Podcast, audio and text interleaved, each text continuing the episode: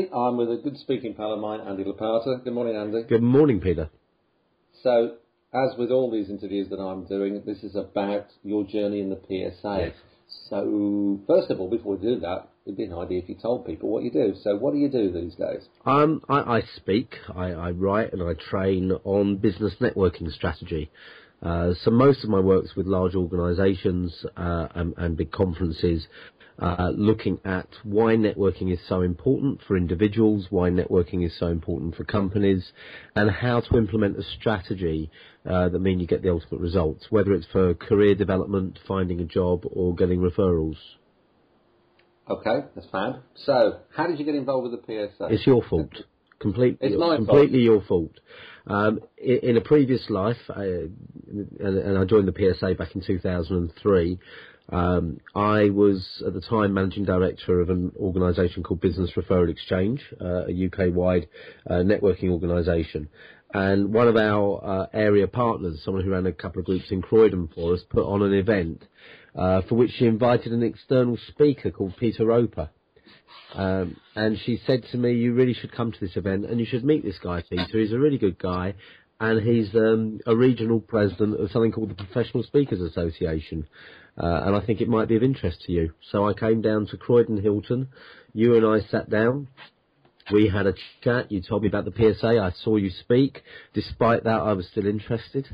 And uh, no, you were very good. And I came up to Midlands PSA and I went to London PSA, and, and the rest, as they say, is uh, what happened afterwards. Amazing, isn't it? Uh, these set of coincidences, really. I, I suppose I remember that e- evening well. that was Jackie that we were That's right, to. Jackie Barry, who Yeah, Uh, uh, and uh, at that time, you know, I was doing a lot of speaking at groups like that, and I know I remember you saying to me, "Is, is the PSA something that will be good for me and for my business?" Because you weren't thinking of yourself as a speaker at that point, were you? No, I'd given a few talks. I mean, in my role, I was invited to give talks, um, uh, and I remember one not long before that uh, at Surrey University, which was absolutely terrible if I think about it now. It may not have been, but certainly uh, compared to what I learned at the PSA, it, it really was poor. Um, but you know that, that I had a job. My job was MD of, of, a, of an organisation which required me to speak.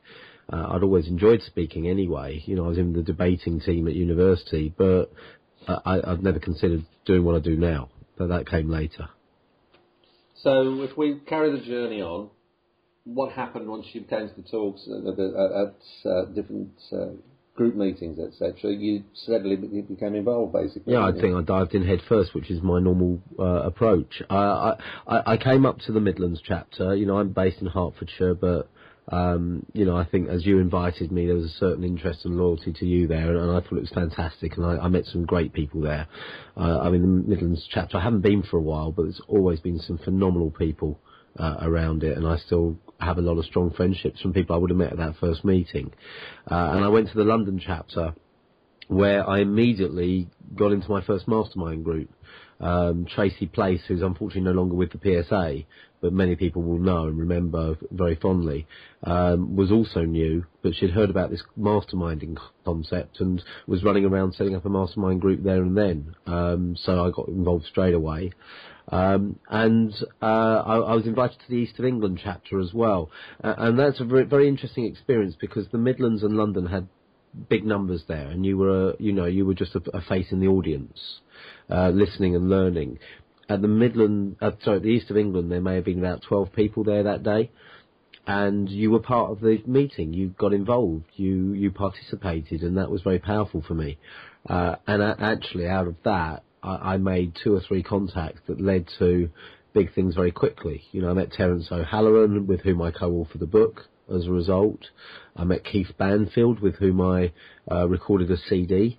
Uh, and you know, so it was very powerful that you could, you know, meet people so quickly and joint venture off the back of that. So, uh, you know, those three chapters really shaped things. And then from there, I was very lucky because my job allowed, you know, my job was to travel. I'd go to uh, breakfast meetings all over the UK. So if there was a PSA meeting on, I would go. Uh, you know, and I would try and build where possible my which group I was going to uh, around, you know, trying to get to a PSA meeting at the same time. Uh, so I was able to go to the different chapters. Um, I started speaking fairly soon at, at, a number of the chapters um, because I sort of built my, my profile very quickly within the PSA. Um, so I got involved very quickly. I think interesting you mentioned about Keith Banfield there as well. Keith went to Australia yeah. years ago, as we know, and in fact that's how you and I started doing a, a double act speaking together, and that's how we ended up doing authoring the book and Death Came Third and all the rest of it, I suppose. Of course, yeah, because Keith put on that event in Newport Pagnell, uh, which we both spoke. I'm assuming that's what you're referring to. Yeah, yeah. Um, and brought us together. Yeah, yeah, that's right. Yeah, amazing. So that was all through the PSA. People have often asked me, how did you and Andy get together? The reality was you and I spoke on the, the same gig on behalf of Keith, and that's when we started to talk about why don't we put networking speaking together, and that's yeah. how we ended up. Death Came Third.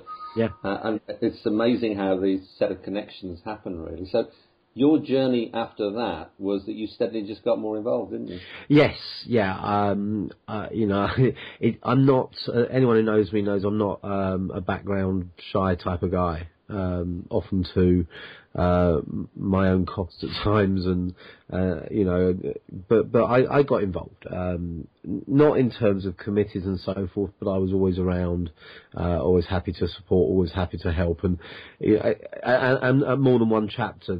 I remember going to my first uh, convention and someone from the I, I, was chatting to someone from the London chapter um, and someone from the East of England chapter came along, and they both tried to introduce me to the other as one of their members. You know, was, uh, uh, I, I, was fairly regular at all of them. Um, uh, and then a few years ago, I got invited onto the board uh, and, I spent a year on the board uh, where I looked after the chapters, and I enjoyed that a lot. I got back to travelling around to all the chapters again. Uh, went over to Ireland and saw the guys over there. Uh, to help with the there was an attempt to start a new chapter in Wales, and, and I really enjoyed that. But my I'd left BRE by then. Uh, we were setting up a, a new business that wasn't working and didn't work in the end. Um, but it was a difficult time and it was a wrong time for me to be on the board. But so I had to step down after the year. I just had to focus on my business and getting it um, headed in the right direction. But certainly was a worthwhile year and, and I enjoyed my time on the board. So your speaking career has changed fundamentally from where it was when you were doing the whole BRX stuff and you know the venture you were talking about. And people would know you now very much as a speaker. So you made a, a mental shift, didn't you? I think in many ways, in, in, that you concentrated your business in, in slightly different ways, didn't you? Yes. Um, uh, when I was with BRE, I was you know, and I, I, was going through the whole PSA journey, and I was learning about speaking. Um, I, I, co-authored my first two books while I was with BRE, including Death Came Third. So I started getting more demand for speaking externally, and um, I I had someone representing me as a speaker at that stage, someone I'd met at PSA, and she was saying I was too closely associated with micro business through BRE um, to to sell me into bigger business, and she started working on me changing my language. Uh, in terms of what I was writing, what I was saying, so that it would be more appealing to larger organisations uh, and the, the broadsheet newspapers and so forth. And she, you know, really was very helpful with that. Um, and and what you know, it got to the point where I'd had enough of doing what I was doing within BRE. I was running a franchise by that stage, and that wasn't what I signed up for, so to speak, and uh, and I wasn't enjoying it. Um, so that was the point at which we left, and you know, I think I made a decision, having spent eight years working with micro businesses with BRE, that you know, for the new business, the real focus had to be corporates, and so it, it, sort of moved in towards that ground, and away from networking skills and into the strategy side, which also came from my BRE experience, where I realised a lot of our members knew how to network, but many of them didn't know why they were there in the first place. And you've developed very much since then, haven't you? I mean, you've been flying all over the place and working with all sorts of organisations. So it's not something that came to you overnight, but undoubtedly you know, you're becoming more and more successful with it. And of course, you launched. Uh, uh, obviously, we launched a Death Came Third Mark Two. Yeah. In the year, so we, you know, you went mad and launched two books. I went mad and launched yeah. two this year as well. Yeah. So. Uh, you launched Recommended, which I think really positioned you very much so in the corporate sector, didn't it? Well, Recommended is is you know, it's for anyone, uh, which isn't a great marketing strapline for a book when you should niche, but it, it's it's how to sell through networking and referrals. So it, it's as important for anyone starting up a, a, new business as for the sales director of a big corporate. Um, it, and, and, you know, I, I, even recommend it to people who are looking for a new job because the techniques are the same. I, I teach how to use your network to get a job, and the technique is very much the same. Having said that, the fact that it, it is written in a way that is trying to say to corporates you need a strategy. It's published by the Financial Times Prentice Hall, which gives it an instant stamp of credibility. It's been in the business charts in WH Smith, which makes it visible, both visible and credible. Um, certainly helps with the corporates. It makes a fantastic business card. You know, and, and I've um, last week I was in Ireland working for a subsidiary of Danske Bank uh, and that came from from someone at Danske Bank in Denmark just buying the book on Amazon, um, and there was no negotiation over fee, um, and that can lead to a lot more work. So that one day was the equivalent in terms of royalties of selling three thousand books, you know, and, and so the potential from that is huge. Um, but yeah, I, I look at the, the people I'm talking to now, the organisations I'm working with, the organisations I'm talking at in the new year, the organisations I'm talking to about working with them in the new year, and it's the client list I could only have dreamt of, um, uh, you know, a couple of years ago. And, you know, when I was with BRE, people would always look around the room and say it's all one-man bands. Well, you can network your way into corporates as a one-man band, but don't expect the buyers to be at every networking event you go to. And someone asked me yesterday, you know, how did this happen? Because it really has mushroomed in the last year. I mean, we've had good growth, very good growth over the last two years, but in the last six months, it, it's you know it, it's simmering to to a verge of, the verge of exploding, hopefully, and we're seeing you know some great stuff uh, in the pipeline. And someone asked me yesterday how we got how that's happened, and I said it's all of the conversations, all of the relationships I've built, um, all of the connections I've made over the last two, three, four, five years and more. You know, networking takes time, but it really, you know, I'm, I really am living and practicing what I've preached. So, if you were to look back on your relationship with the PSA over the last few years, what are the key areas that have really helped? We're running short of time already, of course, because the pair of us are rabbit forever. But what are the key areas for you that the PSA actually helped you to get to where you are now? Number one, going around all of the chapters and, and um, getting to learning. First of all, learning. You know, the first uh, or second chapter meeting I went to, we watched a video of Tim Gard, for example. You know, just watching the best and learning from them, both in terms of the video analysis and also at the chapter meetings. Um, number two, getting around those chapters and meeting different people and building the network um, within the PSA and um, that was very, very valuable for me because that network has been a tremendous source of support and ideas and feedback and advice and, and referrals. Um, and thirdly is masterminding. Um, the mastermind group that I was in originally, that Tracy set up, was a great kickstart. The mastermind group I'm in at the moment with uh, Jeremy Nicholas and Ade Inston and Jeff Ram and John Hatauka and Richard McCann and Amanda Clark um, uh, has been absolutely superb. I'm desperately thinking, have I forgotten anyone? I don't think I have. Well, don't worry, I'll send you an email. Or oh, oh, don't worry, it won't be an email. It'll be something nasty through the post, no doubt. Um, uh, but that that's been tremendous help as well, having that support.